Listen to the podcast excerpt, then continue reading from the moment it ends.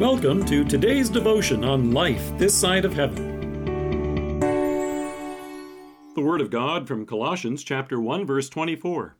Now I rejoice in what was suffered for you, and I fill up in my flesh what is still lacking in regard to Christ's afflictions for the sake of his body, which is the church.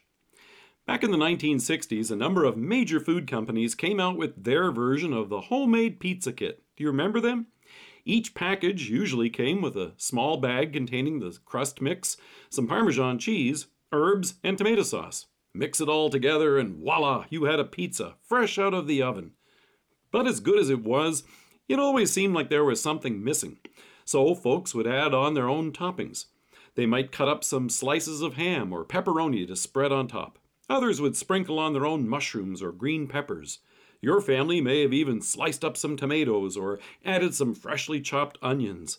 As good as it was, it became well known that what was in the box wasn't enough. You had to add in what was lacking.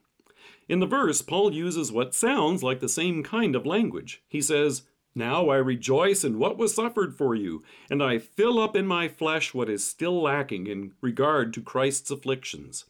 On the surface, it sounds as if the apostle is hinting that something is inadequate, insufficient, or even missing from Christ's suffering.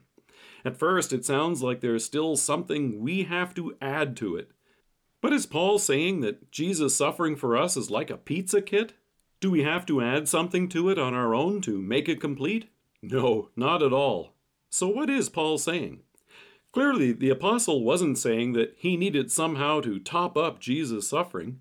Our Savior accomplished everything necessary for our salvation, and Paul knew it. In Second Corinthians, he wrote, "God was reconciling the world to himself in Christ, not counting men's sins against them." And again in Romans, he affirms, "The death he died, he died to sin once for all." Our Savior's suffering for us was complete. So what is Paul saying in this verse? Well, Jesus made it clear that it's not going to be easy being a Christian in this sinful world. In John, he said, "In this world you will have trouble." And the word that is recorded in the gospel is the same one that Paul uses here in this verse. In fact, in Mark's gospel, Jesus makes it clear, "All men will hate you because of me." And it's not just trouble and hate.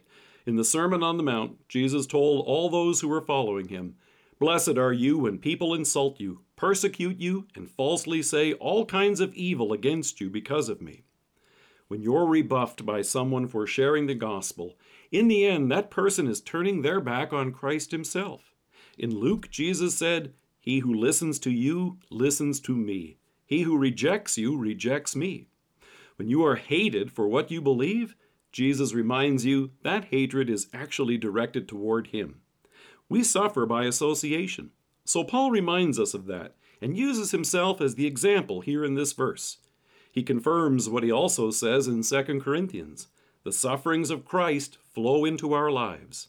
But then he goes on to say, "So also through Christ our comfort overflows."